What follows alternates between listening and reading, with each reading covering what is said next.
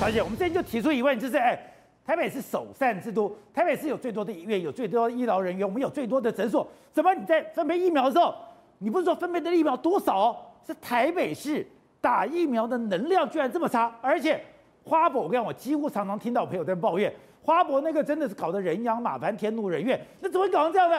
结果在的防疫会里面居然讲了一个关键，哎，是不是叫不动医院？搞了半天，哎。台北市的医院最多，柯文哲叫不动。是，你可以看到哦，其实台北市呢，从八月、九月、十月，我们去打疫苗的点，好，这个疫苗月所都没有增加。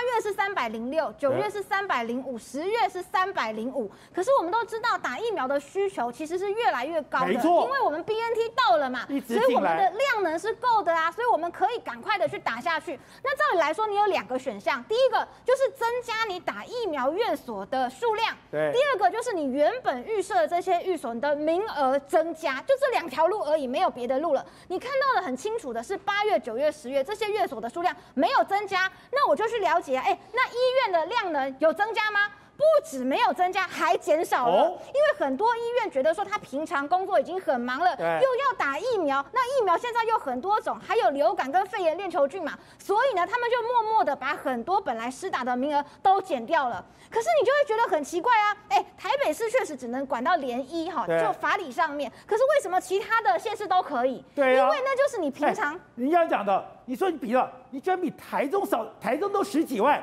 你才六万，因为平常人家就。有说之以情，动之以理嘛。虽然说这些国立的医院或是私立的医院，它是归中央管的，可是平常就跟人家打好关系，跟人家拜托啊。现在要打疫苗，民众都很需要嘛。可是你看到在二十号上午的防疫会议里面，他们是怎么说的哦？呃，柯文哲就问台北市的卫生局长说：“那现在是怎样？是不是叫不动医院？”好，因为我提出了这两个点很确实嘛，他就说。我影响力不够，希望市长帮忙。黄世杰讲他影响力不够，是是、欸。黄世杰当过台大，我记得他当过台大云林分院院长、欸，哎，当时对副院长嘛，当时要找黄世杰来。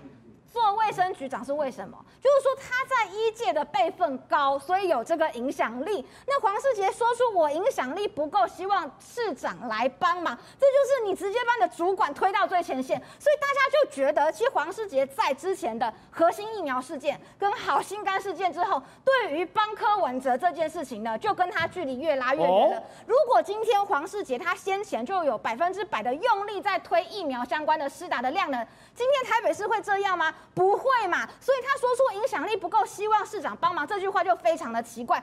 那现在变成是蔡炳坤副市长来主导整个疫苗施打，可是蔡炳坤是教育界出生的，他跟医界根本就不熟。那你干嘛换人呢？对，所以他只能怎么样呢？他只能从现有的点位去尽量分配。那现在我们需要的是拓点、增加量能，他就完全做不到。所以这整件事情最后柯文哲说，那不然就只好把医院的名单公布出来。太难看了吧？不配合的给大家看，不配合我就公布你。是，但是这也代表说，整个台北市平常的所作所为就没有跟医院把交情把后哦，所以今天变成这个样子。